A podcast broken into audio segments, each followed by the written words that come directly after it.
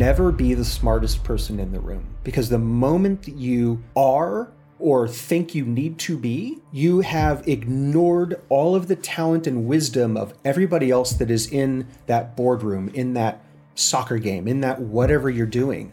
Someone has a different opinion and approach that outweighs and embetters the organization, whether again it's a team or a company or, or whatever, group of friends playing Dungeons and Dragons, right? So never be the smartest person in the room. And I walked away with that. And and I think it really helped my life, really enabled me to go into different fields and to not feel the need to be, well, yeah, I'm in charge. But that doesn't mean I'm the I dictate, right? A good leader takes all of the information around them and then congeals it and then brings a, a strategy and a direction, like a vector, but not, you know, do this this way for this reason, for that. Again, that's a control. And you can control yourself out of business. You can control yourself out of wisdom. And uh, I think that was a big thing that came out of that for me. Aloha, folks, and welcome back to Degree Free, where we teach you how to get the work you want without a college degree. I am your host, Ryan Maruyama. Now, before we get into today's episode, a couple of things. One, we send out a weekly email that has degree free jobs, degree free news, everything that you need to know in order to get a job without a college degree. If you haven't already, go to degreefree.co slash newsletter to sign up to get our free weekly newsletter. Second, the biggest thing that we hear is that people don't have a network. And so if that's you and you want to start building your, your network, please connect with me. I'll be your first connection on LinkedIn. You can go to linkedin.com slash in slash Ryan Maruyama. I will put uh, links to everything in the show notes. And without further ado, today's guest is Jason Tugman, Director of IT Security. This is a great episode for anybody that's looking to get into the IT space for sure, but this is also a great episode for anybody that is thinking about making any transitions in their life. Jason has an amazing story that we get into. He went from working on Oprah, being homeless in the Marines to now director of IT security. It's an amazing story where we can pull a lot of nuggets of wisdom out from. We get into saying yes and the power of accidents. If you want to follow along with Jason's career and reach out to him, you can go to jasontugman.com, connect with him on LinkedIn or on TikTok. And without further ado, please enjoy this very, very wide ranging conversation with Jason Tugman. Are no rules. No rules. You're listening to Degree Free on the Degree Free Network, where we talk about how to teach yourself, get work, and make money. No degree needed. Here are your hosts, Ryan and Hannah Maruyama. Maruyama. Hello, folks, and welcome back to Degree Free. I am super excited to have this week's guest on, Jason Tugman. Thank you for making the time. Absolutely, man. Glad to be here. This is an exciting conversation for me because we talked a little bit offline already, and there are a lot of rabbit holes to go down. And so I will try to do my best at making this your very interesting life story as coherent and comprehensive as possible. But in order to do that, I'd like to kind of just start at the present. Currently, could you just tell the audience what you do for work, what your title is, and kind of what an average day looks like. Yeah, sure. So uh, I'm the director of information security at a medical device startup based out of Oakland, California. I live in Seattle. You know, as a remote team, most of my day is really around coordinating with you know all the different stakeholders so we view you know our customers which are both internal and external to the customer to, to the company so our customers are actual customers but as in my title, my job is to is to really secure the network, secure the people, secure the processes, and so our customers are also uh, the people within the organization or the different business units. So, as you would imagine, a lot of my day is, is set up with meetings. I write and enforce policies and procedures, which sounds super boring, but I can get into why I love that so much. I think it's actually amazing. I mean, I, I, can tell you why in a second, but you know, and then the soup to nuts of being in cybersecurity, you know, looking at alerts, looking at logs, getting scary stuff popping up on my Slack, you know, saying, go look at this. And, you know, every now and then um, a big incident where it's all hands on deck and, you know, you have to really be on point and know know what you're doing. By then, lastly, all those dividends pay off. If you treat your your internal folks as customers, that means that you have a relationship with them. So when you're going to somebody with an emergency, they know who you are.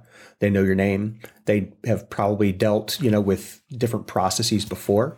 And if I do my job right, we're all terrified, but nobody's panicking. If you do your job right, you're all terrified, but nobody's panicking. I love that.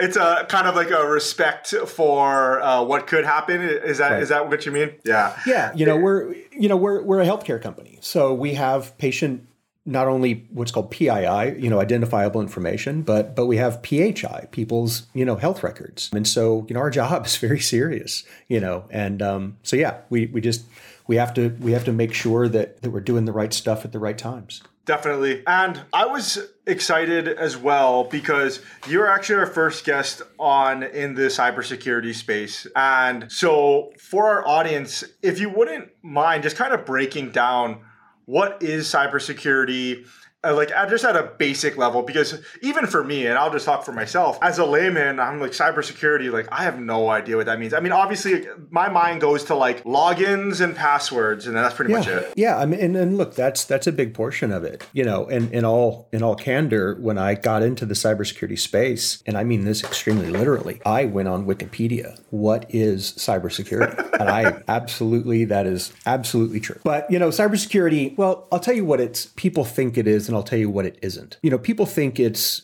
you know, hackers and you're you're doing cool stuff and digits are flying around. That's that's what hackers do. And there's white hat hackers, there's gray hat hackers, and there's black hat hackers, right?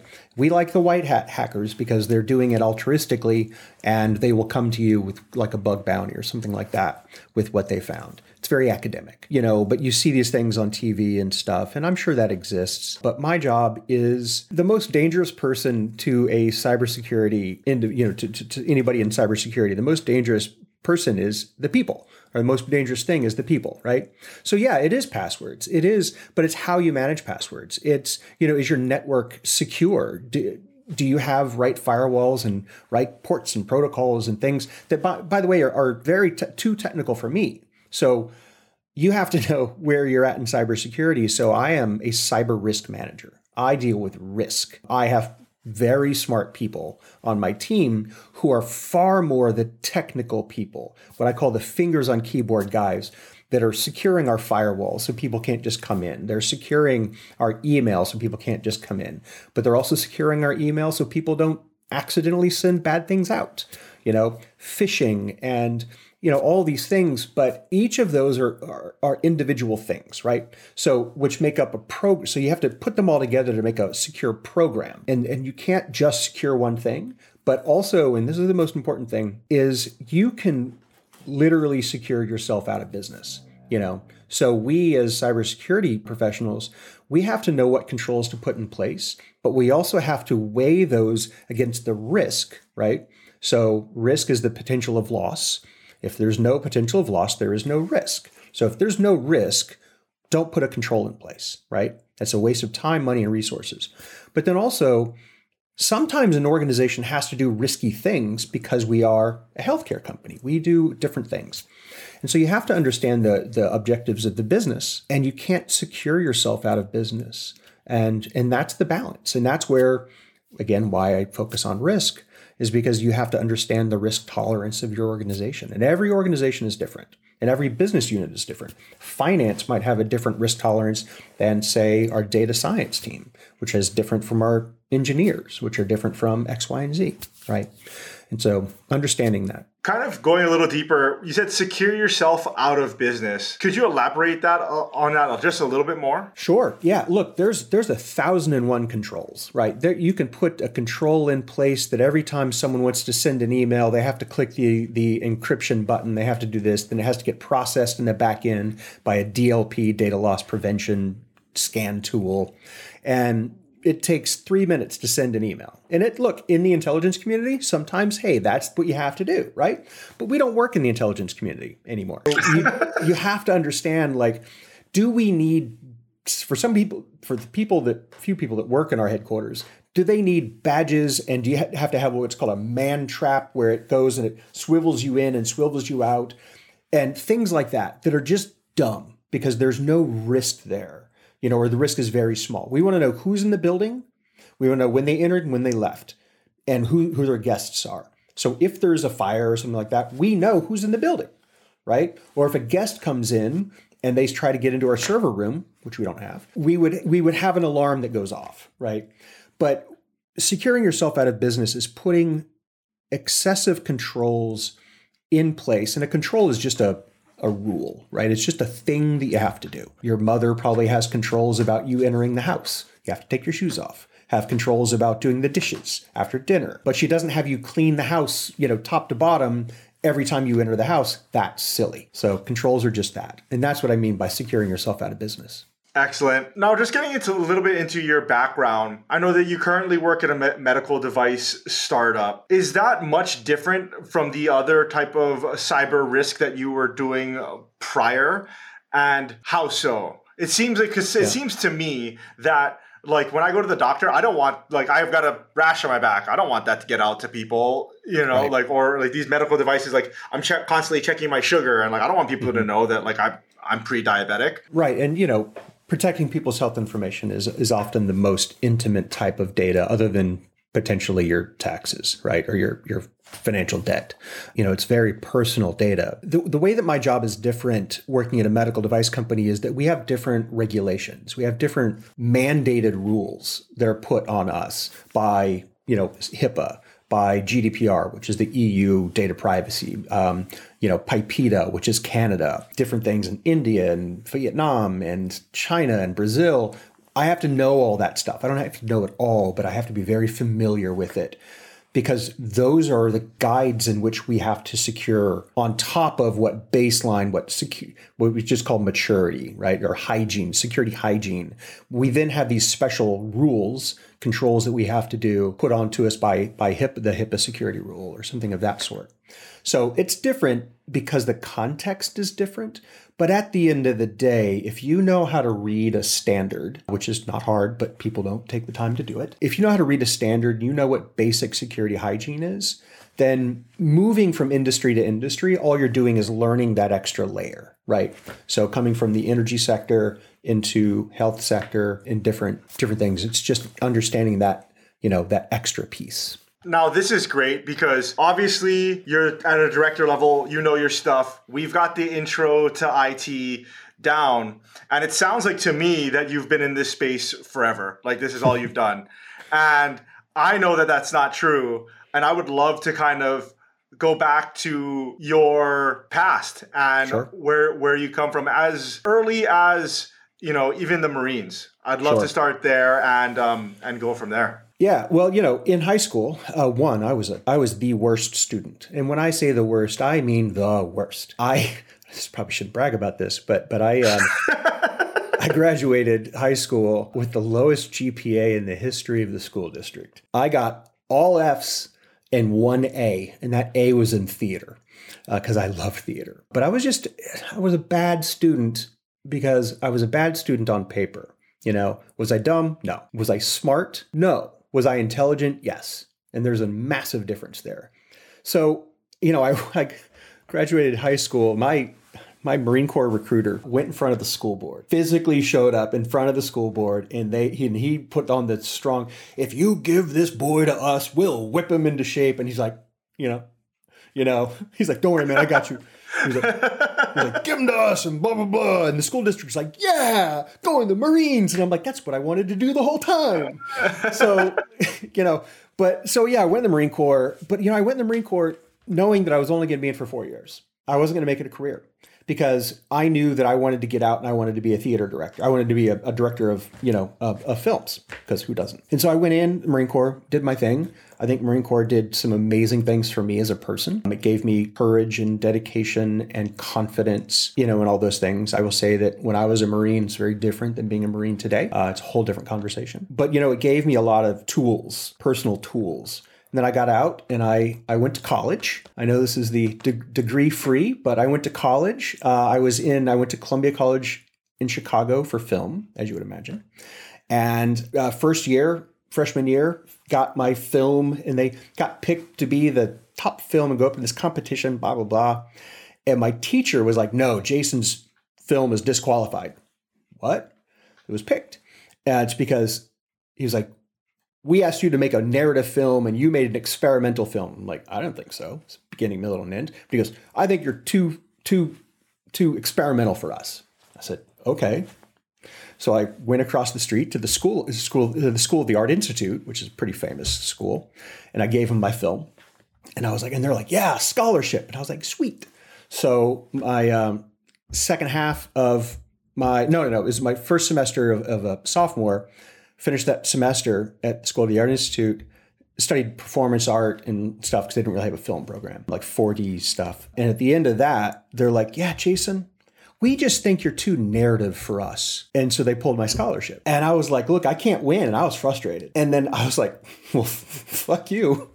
and I dropped out. And, you know, they, they, it gets a little weird from there. And then I accidentally raised a million dollars for a startup that I didn't have. It's a different story. And that's when I really dropped out of school because I was like, well, I can do this or I can do that. And at the same time, I was working in theater and I kind of got a love for theater. And, and so my, my startup was this digital video startup called Digital Idiots. Uh, we were around for about a year and a half, like everybody else. But then I did that, and then I, you know, I I left the that startup.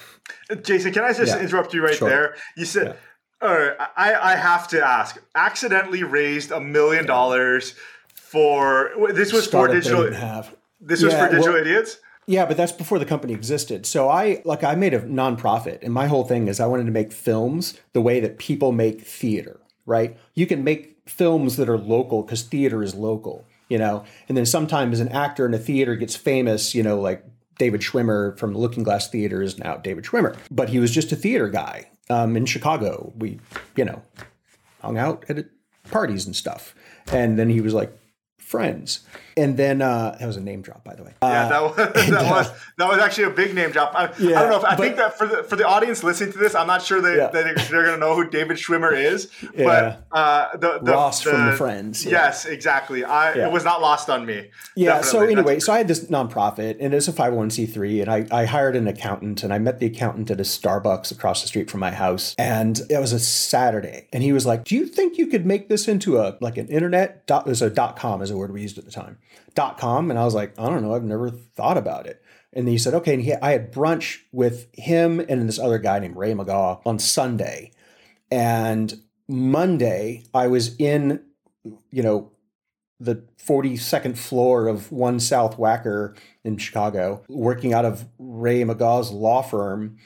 And he started bringing his buddies in. He was like, yeah, this is Jason, blah, blah, blah, dot com. I didn't have a name for it. I didn't know what we were going to do by the end of that week, I had I probably had 150, 200,000 dollars in the bank, no employees, hired 15 people to do a company that I didn't we didn't have a business plan. I didn't is it and it was like name it and I was like, well, it's I'm an idiot, so digital idiots. you know, as digitalidiots.com. You know, we raised about a million dollars for a company that I did not I did not want. I didn't it was just but like I was like that seems fun which is pretty much like the course of my entire life is like, ooh, that's interesting. Let's go do that. Ooh, that's interesting. Let's go do that. And so I did that thing, failed miserably, learned a lot, got really depressed, was homeless for a little while, and joined a circus and got my life back on track. So, you know, as you as you do. Yeah, as one does. Exactly. That is an amazing story. Thank you so much for telling it. There's so much there's so much in there. Okay, so when you said you failed, like what actually failed of it? Was it just that because I, in preparation for this for this interview, I, I, did I went and went on the Wayback Machine and looked at digitalidiots.com and like uh, you know, and so I I, I haven't I saw, even done that. And um, it was you know that's so fun. Like when people and we kind of talked about this off, offline, like about well, I have more to talk about uh, of your past, but when you look at people's past and just see like what they were doing at the time and where and where you've come from. Yeah. What part of that failed? Was it just that you didn't you didn't like you were a young entrepreneur, you had no idea uh, well, uh, just because I, you had the money? Yeah, I wasn't an entrepreneur. I was I was a jag off that was sitting at a Starbucks talking to an accountant. You know, I, I'm not a at the time I was not a business person. I, I literally worked in theater. You know? I just didn't know what i was doing and i didn't i was afraid to ask questions. I was afraid to to not pretend. I was afraid to to ask because i was afraid to to be wrong and i was afraid to like oh, I'm the CEO, air quoting. My actual title was digital uh, was, was head idiot. I think it was something like that. Because, you know, it was dot coms, you have to give yourself a little spicy name. I was like, I'm the head idiot or chief idiot. I was a chief, chief idiot. idiot. That's what it was. Yeah, I was chief, chief idiot. idiot. yeah. But, you know, I just didn't, I, I was afraid of not knowing things. And, you know, I, I, at that time, I dropped out of college. I didn't have a college degree. And I was just afraid of not knowing. And so that I was going to get found out, you know, that I was, oh, you're not a businessman. Well, no shit, man. And and I was just afraid and I didn't ask the right people the right questions and I was surrounded by very smart people, uh, very smart investors, and I just didn't tap that knowledge. And one of the things, an axiom that came out of that for myself, and I've I've lived by this ever since. It's translatable to every facet of your life and it is simply never be the smartest person in the room. Because the moment that you are or think you need to be, you have ignored all of the talent and wisdom of everybody else that is in that boardroom, in that soccer game, in that whatever you're doing. Someone has a different opinion and approach that outweighs and embetters the organization whether again it's a team or a company or, or whatever group of friends playing dungeons and dragons right? So never be the smartest person in the room. And i walked away with that. And and i think it really helped my life really enabled me to go into different fields and to not feel the need to be well yeah i'm in charge but that doesn't mean i'm the i dictate right? A good leader takes all of the information around them and then congeals it and then brings a, a strategy and a direction, like a vector, but not, you know, do this this way for this reason, for that. Again, that's a control. And you can control yourself out of business. You can control yourself out of wisdom. And uh, I think that was a big thing that came out of that for me. Yeah, definitely. The leadership the lessons in leadership are huge. And I think a lot of people discount it when mm-hmm. maybe let's say you're working in retail or you're working fast food and you're just like well I, I don't have anybody underneath me i don't like how is this leadership stuff uh, relevant to me and mm-hmm. it's very relevant i mean one yeah. if you can learn to if you can learn to lead mm-hmm. then eventually you can become a leader. But even if you never end up quote unquote leading a team if you mm-hmm. can put your if you can have empathy and put yourself in your leader's shoes yeah. you're you're now thinking two steps ahead and be like okay well if i was the boss i would be thinking this. I'm i'll go skate to where the puck is going Right. You know, right. You know, the company I'm at now, we just redid our company values. You know, the five things we have our mission statement, and I was I was on that that selection committee, and we worked together because it's a small team. We had value these five values, but they were made when the company was very small.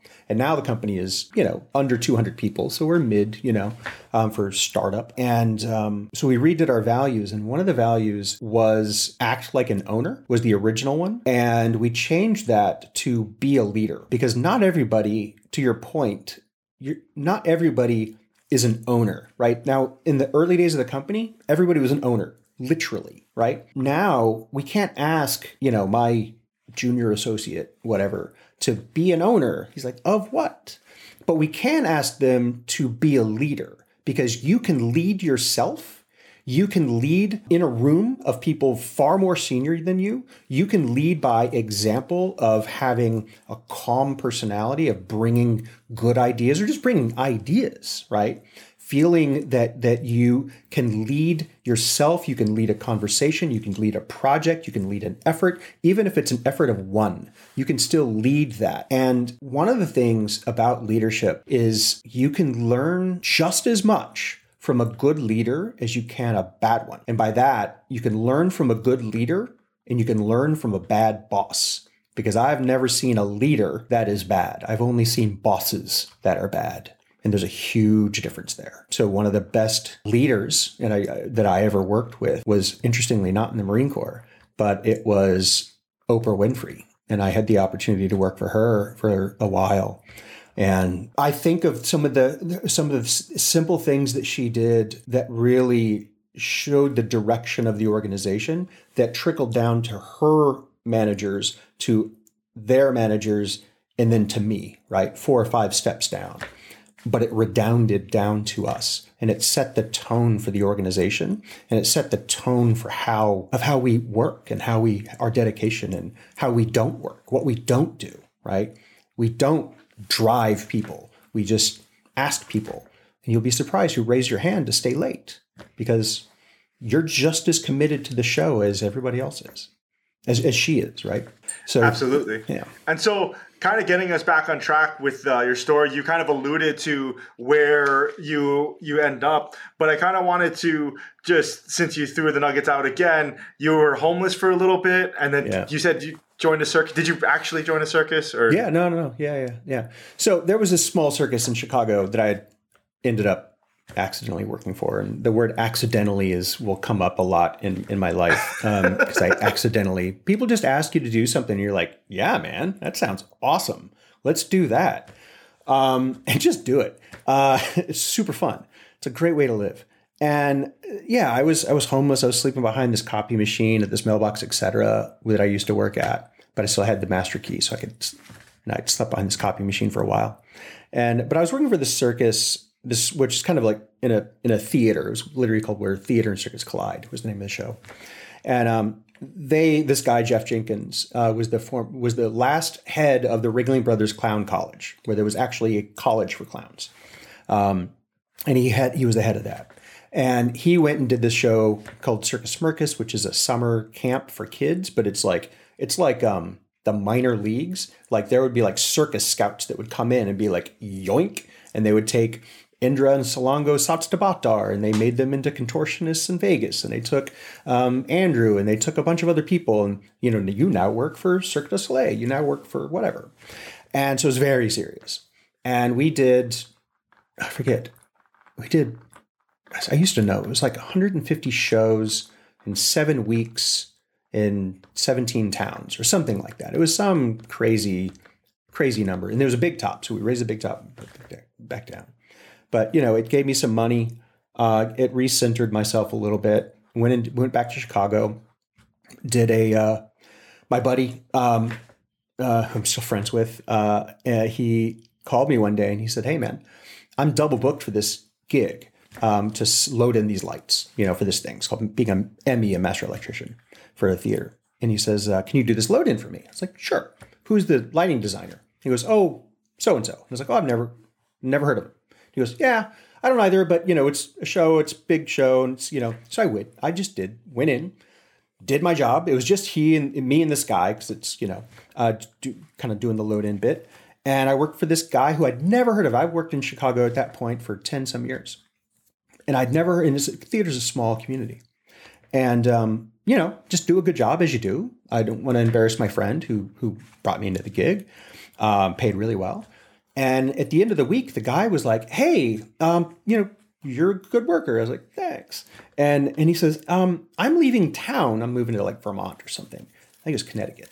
And he says, "I need somebody to um, take over my my role." And I'm like, "Well, I'm not really a designer." He goes, "No, no, no. This I just do this for fun. Um, but I'm in charge. You know, I need to pull somebody forward and and offer, you know, basically give them my job. And I was like, well, what what do you do? Like I've never heard of you. What do you? He goes, oh, I'm on the lighting crew for Oprah Winfrey. And I was like, what? He goes, yeah, we just we worked really. We just had a great relationship this week, and you worked really hard. And I think you'd be a great replacement for me at the Oprah Winfrey show. And I was like, motherfucker, like that's how that happens, right? You just you don't know who you're talking to you know, and it doesn't matter. You're just doing your job. You're doing a good job. And then next thing you know, you're at a coffee shop raising a million dollars. You're working in a theater and you're now working for Oprah Winfrey. And you're just, you know, you just, I don't know, man. You do good work. You're a nice person. Don't be a dick, you know, and just be humble. And by humble, I mean don't be the smartest person in the room. You know, say what you don't know and ask questions, ask intelligent questions, you know um, that's that's how I got to Oprah Winfrey. With now we're at Oprah. You said that she was the best leader Yeah. that you've worked for. Mhm. Could you just give like one example Yeah. of a, of a leadership? Yeah, quality. it's my favorite story. It's my first day. Um, it was the la- last episode of the 19th season. And the 20th season, we're going to rip down the set and we're going to build this new set, which is the one that she retired on, the blue set. Um, and it was our last day. And she took, it was my first day, um, but she took the entire crew, like all the producers, and they went across the street to this bar and they just threw this big, like, celebration dinner except for this, uh, my boss and the one of the the uh, pro- project man program managers um, came up and he's like, Jason, you're going to work with Bob, right? Um, and so Bob, you're not going to go to the party. You're going to stay with Jason. You're going to take down these curtains. And Bob was pissed. He's like, I mean, the whole we're working for like five hours, and they're over there just getting drunk, and uh, and Bob the whole five hours, and I'm like, oh, this is my first day, you know. And Bob's like tearing down these curtains, and he's like, and he's grumbling the whole time, and blah blah blah, and he's uh, five hours, and they all come back in, you know, because it's literally across the street. They all come back in, like a hundred of them. And they're like, "Whoa, we're going! Like, uh, we're going to Hawaii! Whoa!" You know. And he, this guy, Bob was like, "Mother, what? What?" And they're all like, "We're going!" And they're drunk. We're going to Hawaii. and Bob was like about to lose his stuff, man. And so our our project man, our, our program manager came up. Um, production manager. I keep saying uh, her production manager came up to Bob and he was like, Bob, you know, only people that uh, th- uh, that can go on the trip are people that worked over 500 hours on the show.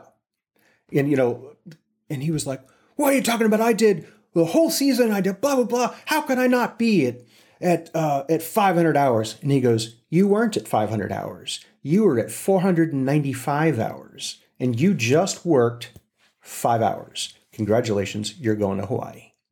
you know and to have that freedom and that ability to recognize the first of all the ability to recognize but then give people the the the, the confidence to make those managerial decisions you can't tell guy why you just have to kind of trust that maybe he had a plan and or maybe they didn't but in this particular case they had a plan and so this guy went to hawaii with him and his, you know, that one person, they got a credit card with like $2,000 on it for spending money. Everybody flew over. They stayed at the Oprah mansion thing, you know, and they all went and they had a great time because it was just employees. And, um, you know, that's, it was just an, a great example of when you, when you make a good team, then that team has uh, the ability to make the right decisions for their team. Um, and it goes down and down and down until it gets to Bob, where he needs to make five hours so that he can go on this trip, which probably costs ten or fifteen thousand dollars. Oh, she's a billionaire. Billionaires care more about money than you think. Um, that's why they're billionaires.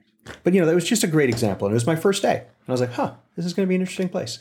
That is awesome, and uh, I imagine did Bob get informed? Like he got informed right then, like right then and there. Did Right his whole demeanor just just change? Oh, of course, because he almost had that look of like, I knew you guys. Like he, you know, but I would be pissed too. He missed the party and he missed his, to, you know, party with his friends. And yeah, I, I would have been mad too because you can't be told the reason because that would be, you know, the cat's out of the bag at that point. And so, yeah, yeah, he was, he was, he was freaking thrilled, you know. so And so we go from lighting the Oprah set, right, tearing down these curtains and, and getting ready. I think you worked there for a little over a year. yeah, a little over a year. Yeah. And now we're working in IT. Yeah, how does that of. how does that happen? Yeah, um, accidentally. Uh, I, uh, you know, Oprah at the end of the 20th season, um, she told us the kind of the crew, she says, you know, hey, look, I'm retiring at, at 25, yeah, 25 years, and this is the end of the 20th. Um, I'm telling you this now so that you can make your professional plans, you know, and she told us five years in advance, or four years in advance at that point. And I knew that if she was going to go another 10 years, I probably could have been um, a production manager, you know? Um, I kind of, anyway. And, uh, but I knew that in that four years, I wasn't. I was just going to kind of remain this lighting guy. And I didn't want to be a lighting guy, you know? Um, and and so I made the decision to to leave the show. Um, and I went and I just got this random job working for this company. I was doing their website, you know, because I knew how to code, but like really bad, you know. But I, the whole startup thing is because I taught myself how to code. I missed that part, but you know, so there's like some layers there. So I taught myself how to code weirdly um, by reading the big yellow book, you know, the Bible, PHP Bible that's 2,000 pages. I read that fucking thing. Um, who reads it? I did. I read yeah. cover to cover. I read it. And I just was trying stuff. Anyway, that's how I learned how to code. So I, knew how to code. So I did this thing. And I had made this fan website because um, I was playing this video game called Star Wars Galaxies. Um, and I made this fan website, um, loot something. I forgot what I called it. Doesn't matter. But you know, it was just a fan site, and I made some money on the Google ads and stuff. So I was making like four hundred bucks a month, and my rent was four twenty five. I had three roommates, which is why you know, um, and so I was like, cool. Um, and I was making this fan website, and I was in this guild, you know, a video gaming guild, and this guy named Yak Y A K Yak. Um, he uh, he and I are good friends. We've been in this guild together for two years you know nobody's talked to each other. This is like before the days of like you know uh, uh, you know Discord and stuff. So we're just typing in these message boards. We're playing a video game together, and um, one day Yak sends me a you know hops in my hops in my DMs if you will, and he uh, he says, "Hey man, um, I see you're you're a pretty decent coder. I wasn't. Um, do you want to come out to Washington D.C. and work for me?" And I was like, one what are you doing? I live in Chicago and no. Like I was kind of pretty happy doing what I was doing. I was making $55,000. And I remember when I got that first salary, they're like, "Oh, we're going to pay you fifty-five thousand dollars." I ran across my, my around my apartment and be like, fifty-five thousand dollars? How could I spend that much money? Oh my god! You know, I'm rich. I'm rich, bitch. Like I was, I would literally was, I literally was like up and down my apartment. I was overjoyed. Fifty-five thousand dollars what? And so he was like, he goes, no, just come out to DC, you know. And I was like, well, what do you do? And he goes, well, we'll, we'll get into that. I was like, that's shady. But, you know, well, and so they called, and like his boss called me, and he's like, oh, we got this project we want to work on. I'm like, why me? And it turns out that this project, um, well, so I finally said yes, fine. They broke me down, and it was like July 3rd or something like that. It was July 3rd um, it's Friday. Tomorrow, Saturday, was July 4th, because that's how numbers work. Um, and they, I finally said yes. Uh, they're going to pay me $72,000. Uh, and they were like, okay, cool. Be in the office on Monday. And I was like, um, I live in Chicago. Uh, and they're like, yeah. And tomorrow's July 4th. Yeah. Be in the office on Monday. Where am I going to live? They're like, oh, we'll put you in a corporate condo for three months until you find a place to live. Okay what do I do with all my stuff? And they're like, pack some bags, come out here. And they, I swear to you, they said this to me. They're like, how much is everything in your apartment worth? And I was like, huh? Like, how much is everything in your apartment worth? True fucking story. Uh, I was like, and I looked around, I'm a broke fucking artist. Artist. I'm like, uh, and I was like, five thousand dollars or whatever number I gave them. You know what I mean? I was like, one billion dollars. yeah. And I don't know, it was like five thousand. They were like, okay, cool like, and I just fucking left. Um, and this, I'll tell you this because it was fucking fun, man. a friend of mine named Maddie Johnson. I called up Maddie and I said, Maddie, who we worked in theater together, and um, I said, Maddie, man, I got, I got to leave. I don't ask questions, just whatever. And um, so he's like, what do you need? And I, so I sent out a, I made a list of everything that's in my apartment, like dishes in the dish drawer, posters on the wall, sheets on the bed, television in the room, like when I say everything, I mean everything. I just made a list and I sent out an email to all my artist friends. And I was like, come over, pick my bones. But the rule is only take what you need. And at the end of the day, you can take what you want. And Maddie, being a good friend on July 4th, sat in my empty apartment and friends would trickle in. Oh, I need an air conditioner.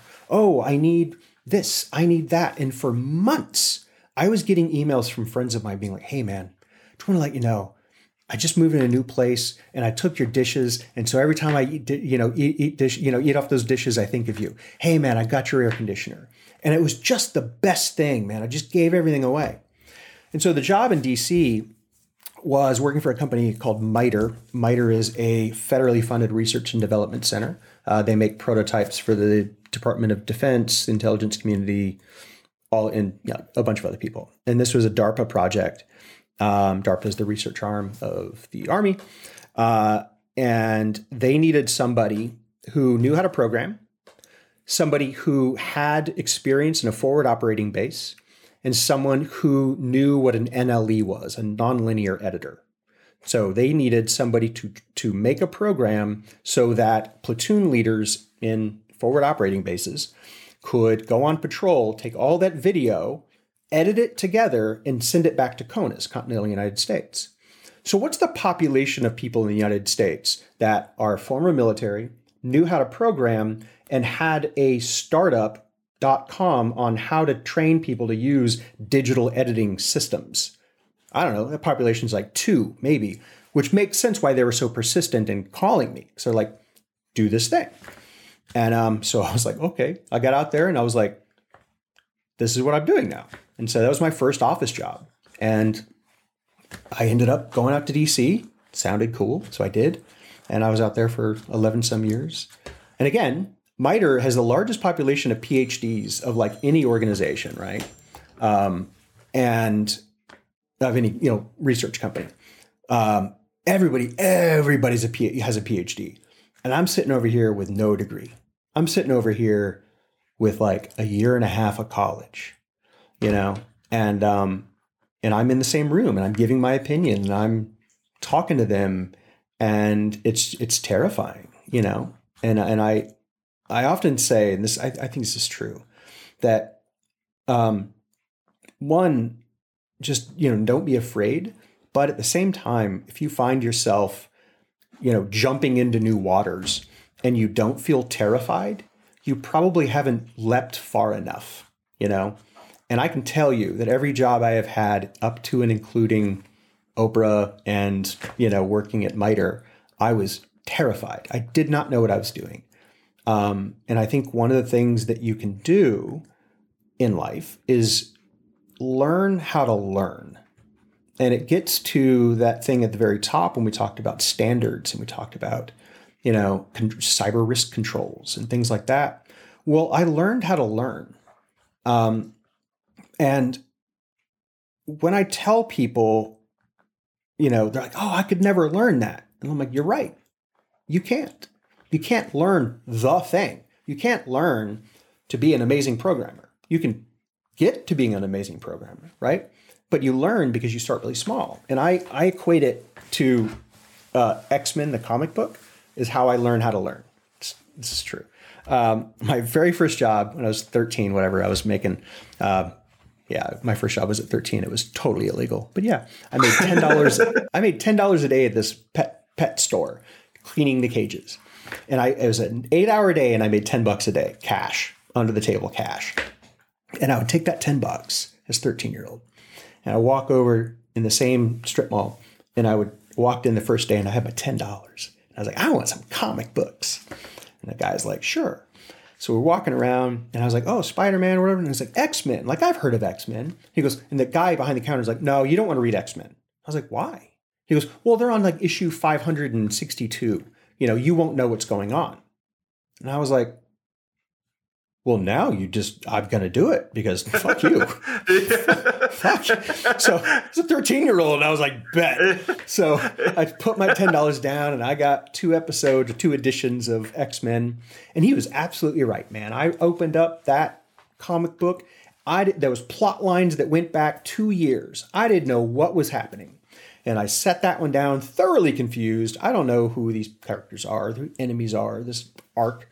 Put that one down and I read the next one Still didn't know what I was doing, but I'm persistent. And so I went back day after day and I got more and I got the next, you know, the next one, I got the next one, I got the next one. And about, I don't know, three months into this, four months, it doesn't matter, um, into this, reading this X Men, I opened up the issue and I was like, ooh, I know that character. Ooh, that's that. That's what happened. Ooh, that's that bad guy. And I read the next one and I was like, oh. And then all of a sudden, you start to understand because you've moved along the plot. Do you go back to issue one No. When you start to learn programming, do you go back to the first programming language ever written? No. You start where you are, and all of a sudden, over time, you kind of catch up. And so I view learning, and I tell a lot of people this, tell you and your listeners that too, is that learning is like reading X Men. You're not going to know what's going on, but just be persistent, keep reading, and soon enough, you will understand the plot line. And that's how you learn. That's in the simplest form. That's how you learn. Amazing.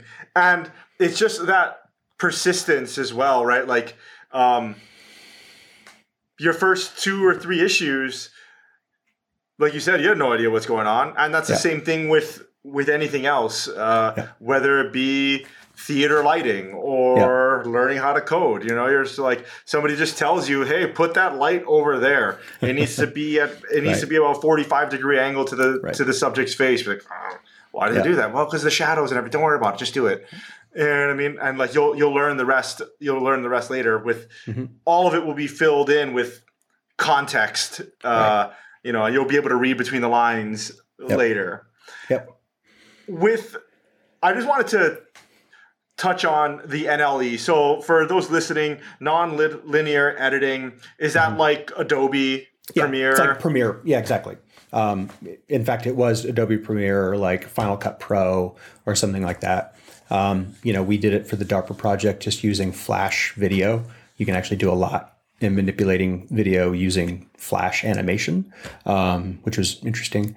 Um, and so we did that. Now, about three months into this, it's my first office job. I didn't know what I was doing. Um, and about three months into this, they came into my office. You co-share an office. person shared my office. She was robotics, so there was always like little robots, little on tracks, like running around. It's weird. Um, MITRE was a cool place to work, man. Um, and uh, and they came into my office like, "Hey, Jason, um, DARPA project, DARPA funding got cut." And I was like, "Oh, okay. Um, what what what do I do now?" And they're like, "We don't know. Figure it out." And I was like, "What?" like, "Yeah, just find a project." And I was like, "Huh?" So I just fucking went knocking on doors. Hey man, what are you working on? Oh, nothing. Can I help? Sure. Hey man, what are you working on? Can I help? Sure. You know, or no, go away. Who are you? But you just find your way And the type. Uh, this is research company, and I moved over. this is one of the things, and I think that one of the this is from a, I think one of the things that happens with people that don't get college degrees is they tend to take a different path in life they their their life can be a little windy. Their their life can have fits and starts. Their life can lead them in ways that in, degrees in which they they they never knew that they would go in. I never in a million years thought that I would be doing any of this stuff. I thought I was going to be, you know, working in theater and film for my life, and I was going to be very happy with that. But I just said yes to really interesting things, and I think that one of the powers that we have um, in in the fact that we have to make our life. You know, our life isn't on a path. Um, is that we think differently, we process differently. And I was in the room with all these PhDs, and these are kids, people, you know, that did excellent in high school. They went directly into college and they did excellent. They did probably a, um, a master's program or an MBA or something, and they'd got a, a postgraduate degree. Then they went and got their PhD, right? And so they've been in school from the time, you know, they graduated high school until this is their first job. Just like it was my first job, it was their first job. But they had done this path. So they knew how to do robotics really well. They knew how to do whatever they were doing, human language interpreting. They knew how to do all that stuff really well.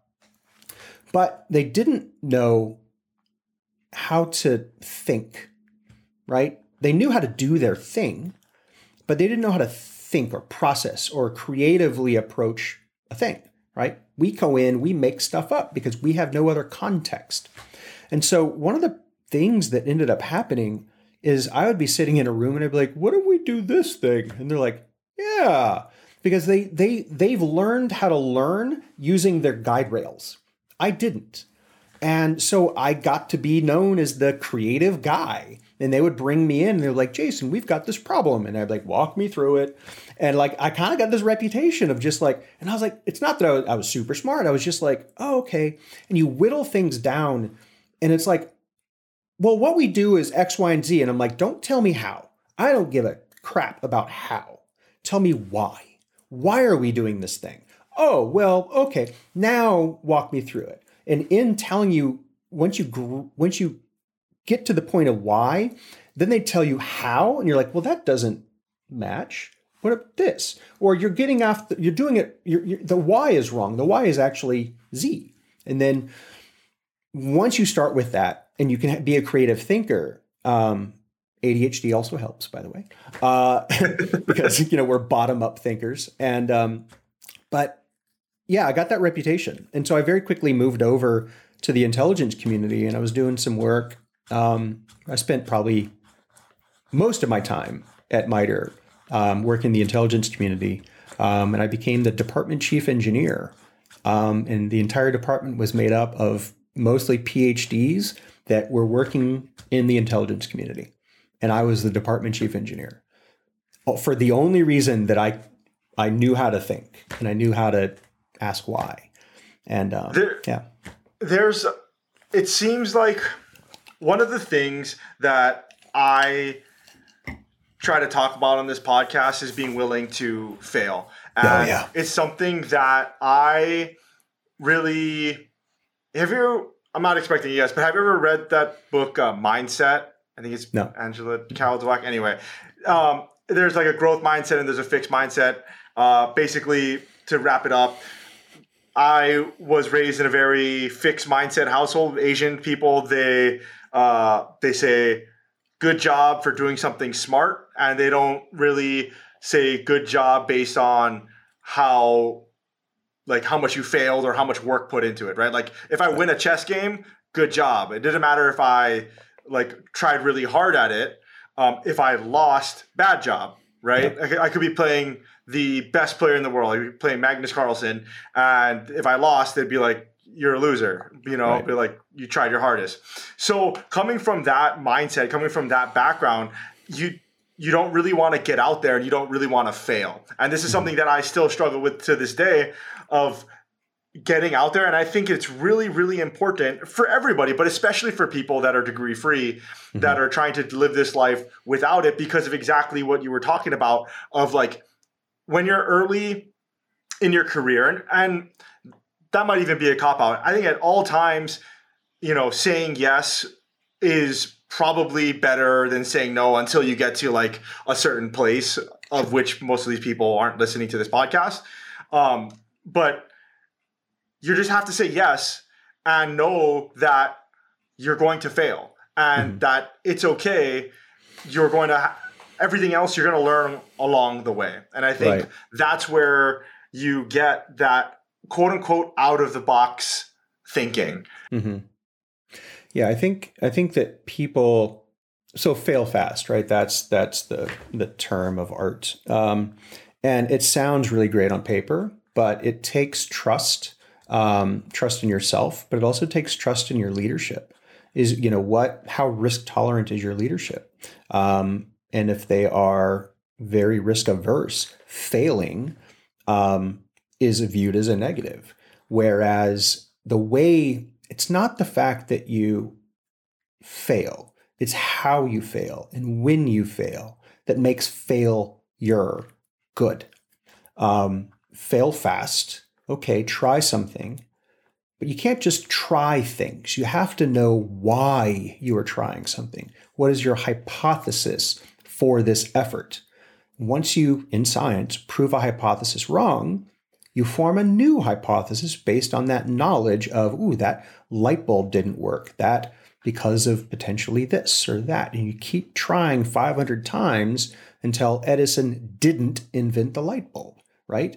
So, but uh, that's the story that goes. And so, how you fail and what you can bring to the table in knowledge of, you know, never bring a, never be the person that only brings problems. Bring a problem and uh, a potential solution. Hey, boss, I'm really struggling with this. Blah blah blah. here's what I've tried. I've tried X, Y, and Z, um, and I can't seem to make it work. Do you have any feedback? Do you have any direction that you can give me?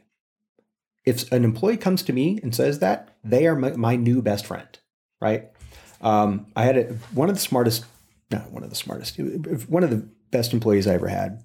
Um, is his first job at MITRE, and um, he would come to me with these really silly questions, um, and I didn't know the answer to them, but I would type it into the old Google machine, and the first result was the answer he was looking for. He kept coming to me, kept coming to me, and he kept coming to me, and I got I was starting to get kind of pissed off. Um, and I was like, dude, what are you doing? And he goes, well, I just didn't know the answer. And I told him this I said, the next time you come in my office and you ask me a question, if the first result in the Google machine is the answer, you're in trouble, right? And what that gave him was confidence to figure things out on his own. He was terrified of making a mistake. Like, dude, come to me and said, hey, here's my problem. I've Googled this. This is what I've tried. Do you have an alternative that I might should be, you know, that, that might direct me in a better way? That's a great question that every boss will appreciate, you know. And if they don't, that just means that they're a bad boss, you know. And now you're just going to learn learn from a bad boss. Be like, when I'm in leadership, I'm not going to do this. You know, my parents did this to me in chess games. Well, when my kid plays chess, I'm going to say, you know what? That's amazing. You know, and they they say this. Don't say good job. I just learned this.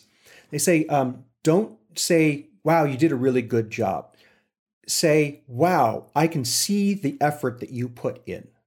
And that switching of phrases makes it from, oh, I'm I'm good at this versus I work hard and this is the result. Right. And it changes the mindset. And it's fascinating. Yep, totally, totally, and that's the basis of the of that book mindset that we were talking about. And still to this day, it's a very difficult habit to break. I have a friend who is very successful. He's a, a process engineer at a very large public company, and. Uh, he, I was texting him and I was like, "Hey, did you see this? Uh, whatever is a game or I forget what it was." I was like, "Did you get into that?" Um, and he's like, "Nah, I don't do things I'm not good at." And like like that was literally his thing and you know we were raised together and i, I totally understand that mindset still. Like you know, he's still not willing even though the the stakes are super like it's a social thing right? Like um yeah. he's still not willing to break that frame and go outside of it because he was uh discouraged from doing things that he wasn't good at for yeah. so for so long. You know it, it so when I was, you know, so I was in the Marine Corps and I got out of the Marine Corps and I knew that I wanted to be um, a movie director. And at the time I was doing some like lighting in high school and I kind of started to get like little pickup jobs in, D- in, in DC, in uh, Chicago, doing some lighting stuff. And, um, but I knew that I couldn't make the leap from being a lighting guy to being a director. Like that's just not a, a through line. And so I was working at Mailbox, etc. before I was homeless. This is when I was working there. Um, this lady came in uh, and we got chatting. Um, I was like, "Oh, I'm new here. Oh, what are you doing? Oh, I'm, you know, I'm in theater." And she goes, "Oh, I'm in theater too." I was like, "Oh, cool." She goes, um, "Well, hey, I'm I'm about to start rehearsals um, for this play that I'm directing. Uh, what do you do? You know, what do you do in theater?" And in that moment, in that half second, I didn't say, "Oh, I do lighting." I said, "Oh, I'm a stage manager." And she was like, "Oh, I need a stage manager." And I was like, cool. Because I knew that you can get from stage management to directing, right? But you can't get from lighting. So in that half a second, I was like, oh, I'm a stage manager. Have I ever stage managed anything? No. Did I know what stage management was? Not really. Uh, so what did I do? Getting to your friend, right? What did I do? I bought a book because you can learn anything from a book. And the book was called Stage Management. And when first rehearsal, I read the chapter on first rehearsal. I read that chapter, you know, like um, whatever. And I read that chapter the night before, and I did the things in the book, and I, you know, and I literally did. That's I just literally that's what I did. And I was like, oh, and it's like here's how you mark up a script for cues and stuff, and oh, here's what you how you blah blah blah. And, oh, tech rehearsal. I read the fucking chapter on tech rehearsals, like in the you know opening night and you know blah blah blah closing night. I read that book just in time, just in time learning.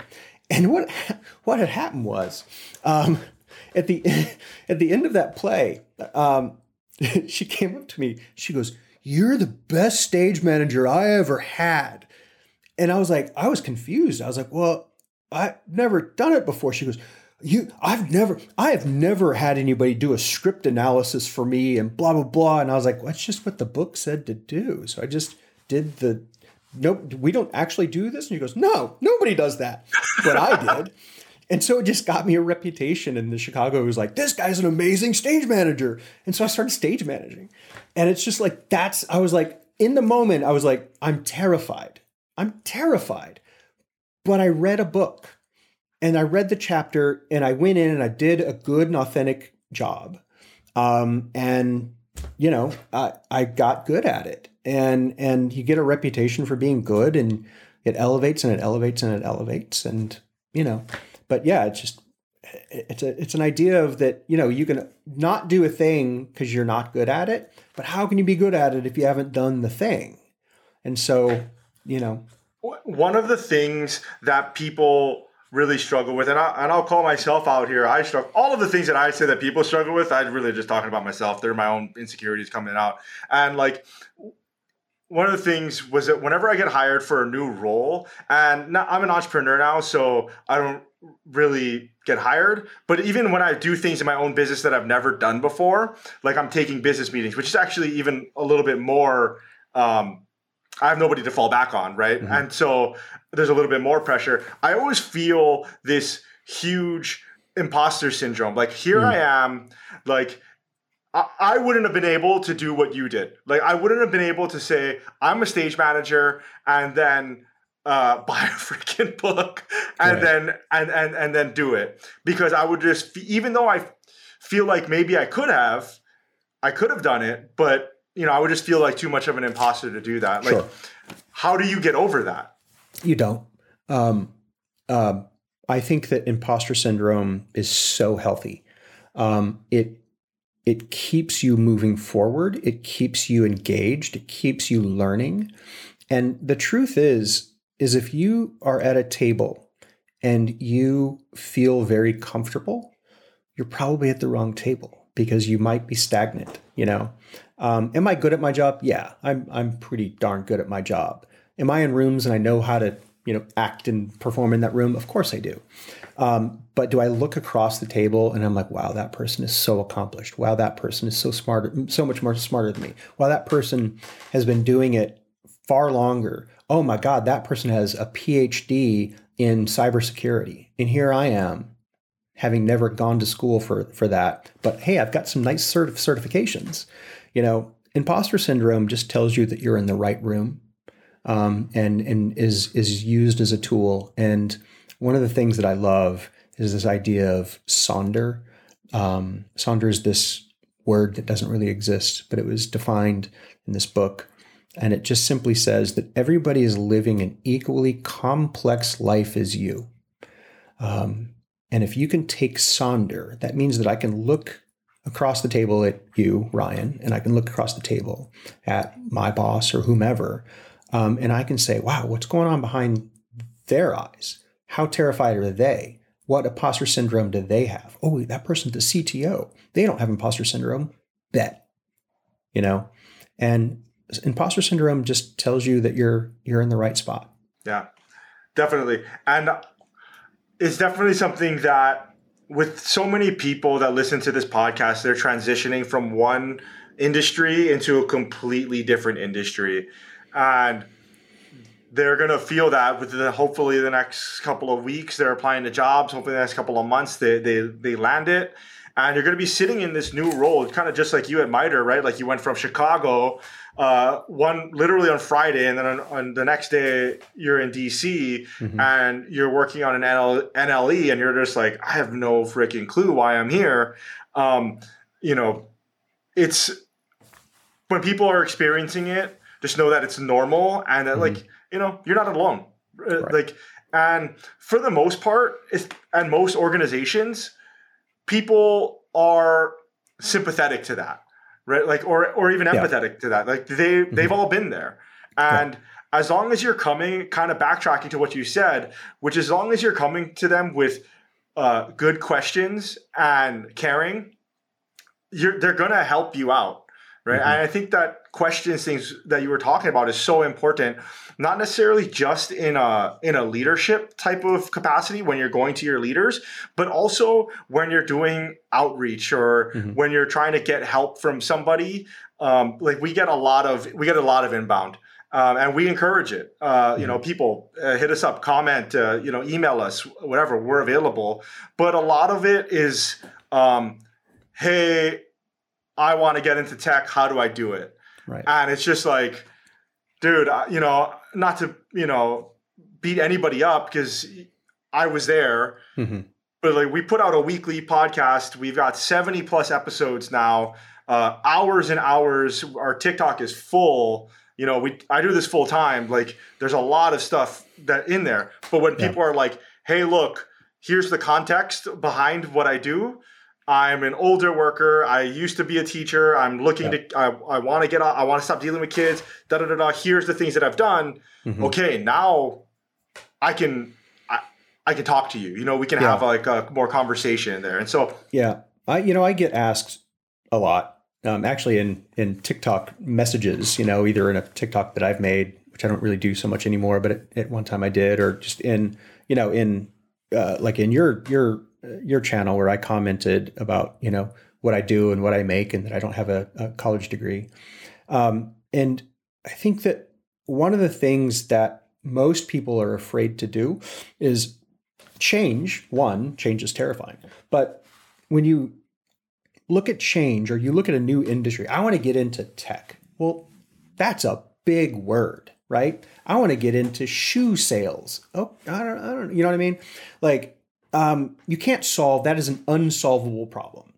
Um, one of the one of the favorite quotes I, I, give a lot of lectures at conferences and stuff, and and one of my favorite quotes is um, by a guy named George Polya. He's a 1945 hung, um, Hungarian mathematician. He wrote a book called How to Solve It. Um, I call it the greatest cybersecurity book that was ever written. Um, obviously, it's not about cybersecurity. 1944, it's published in 1945. It is a book on how to teach um, mathematics to teachers. So, teaching people how to teach mathematics. And in that book, um, he has this quote that says, if there's a problem too big to solve, there is a smaller problem you can solve, find it. You know, and it's about decomposition. It's about bringing a problem down to its simplest forms because I can solve a small problem. I can't solve how to get into tech, but I can solve what certifications should I be looking for? What soft skills do I have? Is this your first job? No. So do you know how to write a report? Do you know how to, I don't know, lead children into a class, have recess? Well, guess what? You now know how to herd cats. And a thing that a, a, man, good leader and manager should know how to do is herd cats, right? How to deal with egos in the room, how to deal with the temper tantrums, how to deal with calm, rational thinking, how to put a plan together. Teachers are really great at, at plans. Well, guess what? Maybe getting into tech means that you get your certification in Salesforce, right? Maybe you get your certification in whatever because it's about leading and about organizing. Getting into tech doesn't mean that you're a programmer. Getting into cybersecurity does not mean that you're a hacker, right? I go to MBA students and I say, hey, do you want to get into cybersecurity? They're like, no, I got an MBA. I'm like, that means that you're a good business manager. Cybersecurity is about business risk. Guess what you know? You know business. Now all you have to know is this little bit of technology. So now all you have to learn is this because your soft skills surround cybersecurity. Now all you have to do is read X Men for a couple of months and you'll know the, the right technical terms, right? You're like, oh, I, I could never get into tech. I could never get into cybersecurity. Cybersecurity is there are far more people that work in cybersecurity whose fingers never touch the hacker keyboard, right? The system, I've never been a system administrator in my life. I couldn't find my way around a CLI if I wanted to, command line interface. Could never do it, right? But I hire people that can. Hire your weakness. You know, know what you're good at, know what you're not good at, and then hire people that are good at the thing that you're bad at. And then teach them what you're good at, and hopefully you can absorb some of the things that they're good at. congratulations, you're now a good leader. Totally, totally. One of the things that the with Hannah's story, the way that she got into tech was that she got a Salesforce administrator certificate, and uh, then she she went from the call center, unemployed, 30 days later getting the admin certificate, and then getting a job, Yeah. and she could barely turn on a computer. She can still, she's still terrible. She, Sure. but that's not her job, right? Like, I mean, she was an admin for a little while, and she got she got the cert so that people could, you know, okay, you got the cert, perfect, that's what we need. But exactly what you said, the surrounding soft skills she used, she used the cert to get her foot in the door, and then she went into places where she was strong, and now she's in a great place, Yep. right? Where she's where she's doing everything that she's uh, good at, and Yeah. she doesn't have to do anything she's bad at. You know, Yeah.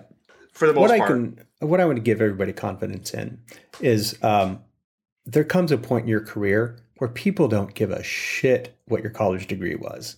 Like now, yeah, if you went to Harvard or something, yeah, sure, it looks really good, but like, man, I have never like, have I not gotten jobs because I didn't have college degree on my resume? Absolutely. Absolutely. Could that college degree have been in basket weaving? Absolutely. Absolutely. Right? Masters in nobody cares, right? College degree, masters, or you know what? uh, That, that, nobody cares. They just care that you got this little thing. Now it weeds you out of a bunch of jobs, but like maybe, and it's frustrating. Like I did when I finally started applying for jobs. I was very fortunate that you can kind of tell a lot of my jobs, in fact, including the one that I got very first in cybersecurity, I got from from friends that were doing a thing that I didn't know what they did in life. I didn't know what their job was. They were just a friend. You know, I was playing video games with Yak, a guy named Jay Crossler. Um, I was, you know, playing Warhammer 40K, the little figurines at the Games Workshop um, with a, a guy named Lynn, um, Leonard. Uh, and we were playing for Warhammer 40K. And he was like, Oh, I work at MITRE. He was, Oh, and he was like doing some stuff. And, uh, and he goes, Hey, so it's a long, it's a weirder story, but I'll, I'll truncate it. I was about to hike the App- Appalachian Trail. Um, after I, so I left MITRE, worked on an organic livestock farm because I got curious about farming. Um, so I left this job that was paying me $110,000 a year to be, to make $9.75 uh, an hour as an intern um, at an organic livestock farm because why not? So I did. And um, anyway, I did that for a year, almost a year. I was about to hike the Appalachian Trail. Went in. My buddy Leonard uh, Lynn uh, it was like, hey, blah blah blah. Went to this company. They were doing this conference. Da, da, da. And they're like, oh, you used to work in theater. Can you help us like jazz up some of these scripts because they're doing like this role play kind of thing? I was like, yeah, sure. Went in, did the thing, and I walked away. They paid me for a couple of hours. I'd get 500 bucks. I was like, sweet, thanks. Um, and I left, and Lynn called me up and he goes, dude, you blew everybody's socks off. They can, can we hire you? And I'm like, one, I don't work in cybersecurity. Two, I'm about to hike the Appalachian Trail. And three, no, like, no. And he was like, oh, just can you come back in for another session? And I was like, dude, you're paying me. I'll come back in. And it was like five days before I was going to hike. I'm like, I'm in a like in a hotel with my backpack. Like I, my stuff is in storage. Like I'm hiking the Appalachian Trail. And it's like three days to one. And I was like, I'm leaving like in two days. And they put a fucking offer down. And I was like, damn it. It's like, I, I, I guess I work in cybersecurity now. And that is the day. And I, I was I wasn't joking earlier. I went home and I opened up computer and I was like, what is cybersecurity? Ugh. And what I found out is that all of my previous jobs, going all the way back to, you know, the military, into theater and into, you know, working at a bad.com, which is my own fault, um, doing this, doing that, working at Oprah, working at MITRE, um, it brought me this enormous amount of soft skills that I could walk in. And again, all I had to do was read X Men for a little while and figure it out, and then trust that I had a team of five people that I was now leading who have been working in cybersecurity and information technology for entire you know, decades. and I'm now leading them. So what did I do? I asked intelligent questions. I didn't pretend to know it all. I was not the smartest person in the room. And I leaned on the strengths of the people around me because that's what a good leader does. And so, yeah, I, I Googled what is cybersecurity. But if you know, if you, if you learn how to learn, then it's not that daunting, you know? And when I inevitably got fired from that job, which is a funny story, which we won't tell, uh, but um, it got fired for the, all the right reasons, which is okay. Um, it is okay in life if you get fired for the right reasons. Um, but I found myself, I got the cybersecurity job because I didn't apply for this job, right? But I'm now in a position where I have to start applying for jobs. I don't have a college degree and I have no certifications to my name. And so I went and I studied just just you know like you said, I studied for 30 days. I was unemployed. I had nothing better to do. So I got the big book on the CISSP, you know, and chapter 1 read it. Chapter 2 and I read it I learned about encryption and all these things. And I knew the words at that point because I'd worked at this company for a couple of years. So I knew some of the words, but I didn't know how to apply the words. And so I studied eight hours a day because um, I'm terrified at this point that I have to now, you know, one of, one of the worst things that you can do in life is make money. When I was an artist living in Chicago, uh, I was making no money. I was barely paying my rent. And I was the happiest I'd ever been. But then you get a little taste, you know, you start working for Oprah and you start making some money. And you go to DC and you really start making some money. And now it's like, whoa, fuck. Can I go back to not making any money? And um, I, I always say that like one of the worst things you can do in life is start to make money. It's um it's fascinating the way that works. But anyway, so I studied really hard and um, I went in and there pass rate of the CISSP for the first time is like 30%. 30% of people, 70% of the people fail it. I, uh, I studied. I was very fortunate. I passed it the first time. Um, I then got my second certification called the CRISC. I have this out because one of my teammates, one of my employees, is going after certifications, and we were chatting this morning in our one-on-one, and I was like, CRISC, uh, C R I S C, um, which is is to certified in risk and information systems control. So I have a couple of other like um, there's only two certifications I have. I have a couple of, of certificates on like cloud security and insider threat and some other things. Um, but those are the only two certifications that I have. And honestly, they're the only two certifications that I would probably ever have because they're, it's all I need, you know? So, but yeah. And then I started applying for jobs and I had that CISSP on my resume you start getting calls. With the certifications, that's one of the things like it's how we first uh, got connected through uh, the our series that we're doing on tech certifications that can make you more than a master's degree. Yeah. And we've kind of talked about offline about it and like we are very glad that the message is getting out there. But I think what a lot of people think is that the certifications are like a silver bullet, and like once mm. you get it, you're gonna you're gonna yeah. get the job. Yeah. Um, and as we were talking, it's a little difficult to, to add a bunch of context in 15 seconds or one minute of a video, which is why we do this podcast so we can add a little bit more context behind it. But for those people that are just looking to get into, um, you know, tech search for IT specifically, mm-hmm. I, from what I understand, I think the CISSP, that one you need uh, experience behind it yeah, yeah. you have to have a so to get your CISSP, you have to have a sponsor, um, and that person, that sponsor, has to have the CISSP. Um, then you have to have X number of years of of experience, like five years of experience. Now you can still get the CISSP um, if you have a sponsor, but you don't have the experience. They just kind of put you in this like temporary. I don't know what they call it, um, but you know, the CISSP, the way that it's described is that's like master's school like you go to master's you know a, a, you know for your master's degree is like getting at the end of that master's degree in cybersecurity you'll be able to take the CISSP and pass. That's how they kind of conversate it. Um, other things that like there's smaller certifications. Um, you know people a lot of ways that people always start is um, i always forget them because i don't i don't work with them very often but um, the information security professional or the the, the oh I, I, should have been prepared for that. But there's a lot of really smaller certifications that you can study for the weekend and, and get. Um, and there's one on information systems and there's one on on information security. Um, and you can start with those. Uh, those if i see that on a resume um, or your ethical cert, your ethical hacker certification which is one that a lot of people get um, if I see those on the resume, like that's entry level. Like you are getting an entry level job, which by the way, is not a bad thing, right? But it is so important for people to know that you do not have to know computers.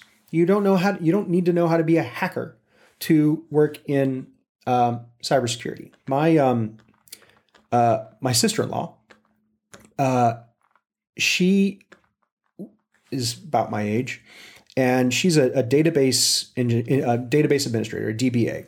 She works for a bank. Um, well, part of her job is is working as a database administrator, is making databases, but also taking that data and making queries out of it and doing BI tools, so business business intelligence, so like dashboards and stuff like that for this data. And so she and I were talking last July fourth, so a, week, a year and a bit ago, uh, and she was like, "Man, I'm just really bored." She goes, you know, and I was like, well, get into cybersecurity. And she goes, I, I could never. And I'm like, are you kidding me? You're a database engineer. Yeah. What do, you, what do you do? Well, I just make really complex queries and I make dashboards. And I'm like, let me introduce you to the world of a SIEM. Uh, system something it's this where you get all this all your logs and all your data and then like for me it's television and it's like when that red light goes on i have to like something bad is happening well that's a dashboard and all these logs are going into this SIEM system. Uh, and then you have to, I can't make sense of that. That's just rows of stuff. But she can go in and she can make a really smart query that then every time that red light's going on, it's because she made the dashboard. That dashboard, that light, you know, says that if someone opens a computer simultaneously in the United States and in China, well, that can't happen, right? So that means that that person probably just got hacked, right? That laptop, that employee. Um, and she made that dashboard. And she walked in, and there's literally a spreadsheet, the, little PDF that says um, Splunk, which is the software, Splunk, um, which is not great, but Splunk is what everybody uses. Um, Splunk for database and uh, database administrators. So it literally was Splunk was like, here's education material. If you're coming into a SIEM as a database administrator, there's literally a manual. She looked at it. She looked at it. And she was like, oh yeah, okay, I can do this. And boom, she's now working in cybersecurity. Amazing, amazing. And that's just like it's very similar, or at least I I will make the connection, I suppose, to your story of going from like Oprah and being a Marine and having these three different um, skills that MITRE needed, mm-hmm. um, where you can make a connection and then go work on. Uh, you know NLEs right. for a DARPA funded project, right? So like these intersection of skills, if you can hone in on that, if you can say like, okay, I I'm not in cybersecurity, but what I can do is I can dress up this data and make it actionable for somebody that is a decision maker. And it's like, yeah, cybersecurity absolutely needs that. But yeah. uh, logistics, tech, operations, literally every industry needs that same thing. And if you can find those places where your skills intersect, you can make a career for yourself or at least yeah. a starting point in that career. Yeah, and I think it's one of those things like you're not going to know what that intersection is until you get into it. Um, but what I can promise everybody is that soft skills, I will hire somebody for their soft skills way before I hire a really smart person in that very specific thing that I need. Because that means they can only do that very specific thing. I can teach that. Somebody can teach that. That can be learned. But what can't be learned is how to lead a team. Well, you can learn that, but you know what I mean? Um, how to go into a room and, and have conversations. And like there's soft skills around life, right? Organization. Well, I'm a stay at home mom. Well, I, I, am sure there's a thousand things that you're probably good at um, because you're a stay at home mom. And by the way, stay at home moms can make a great living in tech for using. And again, I think the Salesforce thing is such a, a popular one because it's pretty easy to get, like as far as like the barrier for entry. But like you're you can walk into a seventy, eighty thousand dollar job. I don't know. I've never hired one, but like you can make good money, right? And this is the thing. And I'll just tell you really on money. So first of all, I'm the director of information security. I make $175,000 a year. Uh, my total comp, which is very thing that we say here in the Pacific Northwest, because it takes in like your shares for the company as in bonuses and all that. So about 225,000, but 175 is like the take home. Um, when I got into cybersecurity, I was working at that company where I just started. Then the next company where I have to get the certification, this other company called KeyW, they're not around anymore. It's a consultant firm. Um, I walked into that interview, got the job, kind of like right then and there. They hired me, and then they paid me like hundred and fifteen thousand dollars. Right? I was I was really happy with that. I didn't have a college degree. I'm pretty happy with one hundred fifty thousand dollars. Cool. Uh, and um, I left that job, and they took me aside. And I'll never forget this. He took me aside. he goes, "Hey, man, you know why we hired you so fast?" And I was like, "Cause I'm awesome." He's like, "Well, other than that," uh, said, "Other than that, uh, it's because you underbid yourself.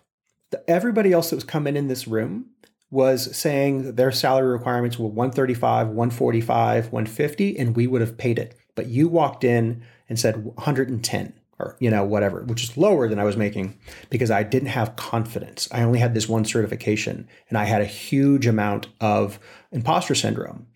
And so he goes, We hired you because you're the cheapest. And by the way, yeah, you're awesome. So he goes, I'm telling you this so that you can uh, correct it.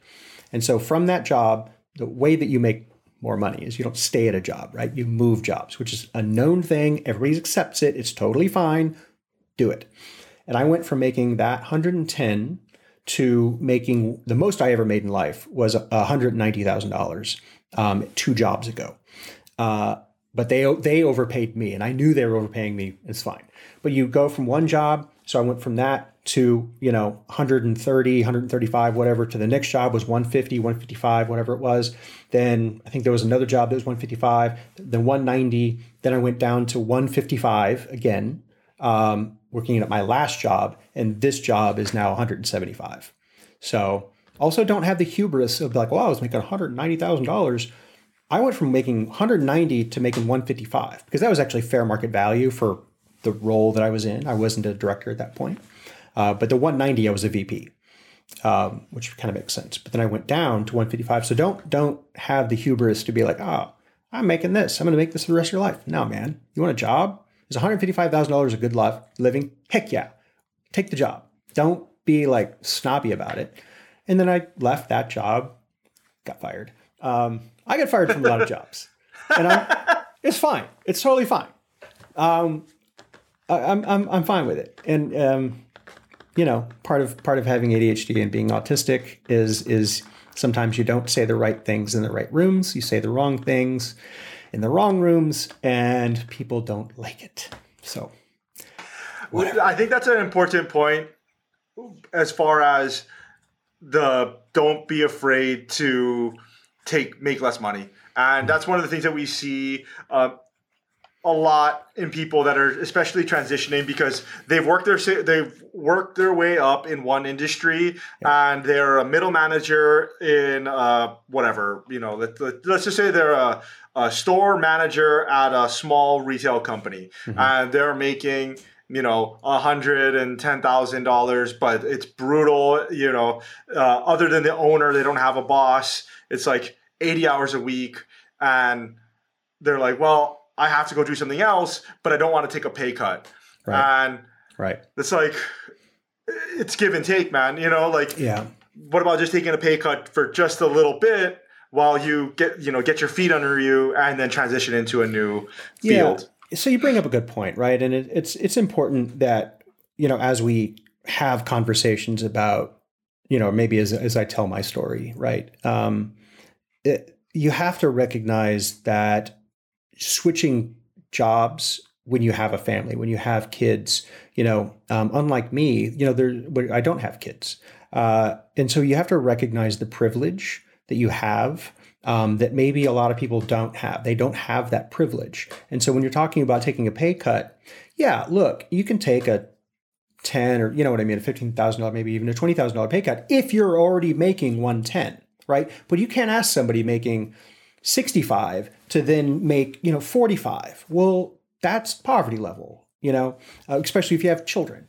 And so there's privilege with being able to be flexible, but you can do both at the same time, right? You can have the job that you, you know, never look for a job when you don't need a job or when you need a job, you know, always look for a job when you don't need a job. Um, and because you can be picky. So get your certification and then find out what the market's like or find out what the market's like before you get the certification. Hit someone up on LinkedIn. The thing this the thing that people don't realize, you know, maybe they do, is that why am I on this podcast, right? Well, I'm on this podcast because yeah, I think I've got a story to tell, but I also like to teach. You know, and everybody likes to tell their story. And even if that story is how they do their day to day life. And so you can make bosses into champions because people want to help smart and capable people. You don't already have to be awesome at the thing. You have to, though, Google the first line and say, oh, this is boss, this is what I've done to try to solve this problem. Is there same thing with you know mentors? Hit someone up and ask intelligent questions. How do I get into tech? I don't know, dude. I can't help you. Hey, uh, I'm looking at getting into cybersecurity, but I've got an MBA, uh, and I've, I've looked around, and I think that maybe I can. I'm really good at risk and understanding risk. What, what do you think the good place to start is? I don't know. Hired immediately. You know. So ask intelligent questions. Do a little bit of research so that never say, "Hey, can I get, take you out for coffee and pick your brain?" Nobody likes that. Nobody likes that. So that's dead in the water. But if you say, hey, I saw your resume, you have X, Y, and Z, I'm trying to do one, two, and three, I think I could learn a lot from you. Can I have a 15 minute Zoom call with you? If I see that, I would probably say yes. Awesome. Amazing. Jason, I don't want to take up uh, all of your day. Um, my last question is if people want to learn more about you and say hi, where's the best place that I can send them? Well, LinkedIn. So, you know, Jason Tugman, pretty easy. LinkedIn is always good. I have a website if you want to read really dry articles on cyber risk. You can go to jasontugman.com. It's super fascinating, I promise you. Uh, or you can hit me up on on the old um, TikTok machine. I think my name is Sonder LFE. I, I think maybe you might know better than I. I yeah, um, I, I, will put links to everything yeah. in our show show notes for everybody. Yeah. Uh, degreefree.co slash podcast but yeah, Jason, thank you so much. I, you know, I actually still have like a whole page of notes uh, of things that I wanted to ask you. Uh, so maybe we could do a round two sometime. Um, hey, look, if, if you want to have me back, you know me, man. I'll, I'll always talk about myself. I'm sure I got more awesome. stories to tell. Yeah. Uh, thank you so much for the time, Jason. Absolutely. Right. Thanks for having me. I really appreciate it. Thank you so much for listening. Before you take off, if you haven't already, Please subscribe to our newsletter, degreefree.co slash newsletter. It has everything from degree free jobs and how to get hired without a college degree. If you want the show notes to everything that we talked about, degreefree.co slash Jason Tugman is where you can go to get the links for everything that we talked about. Until next time, guys. Aloha.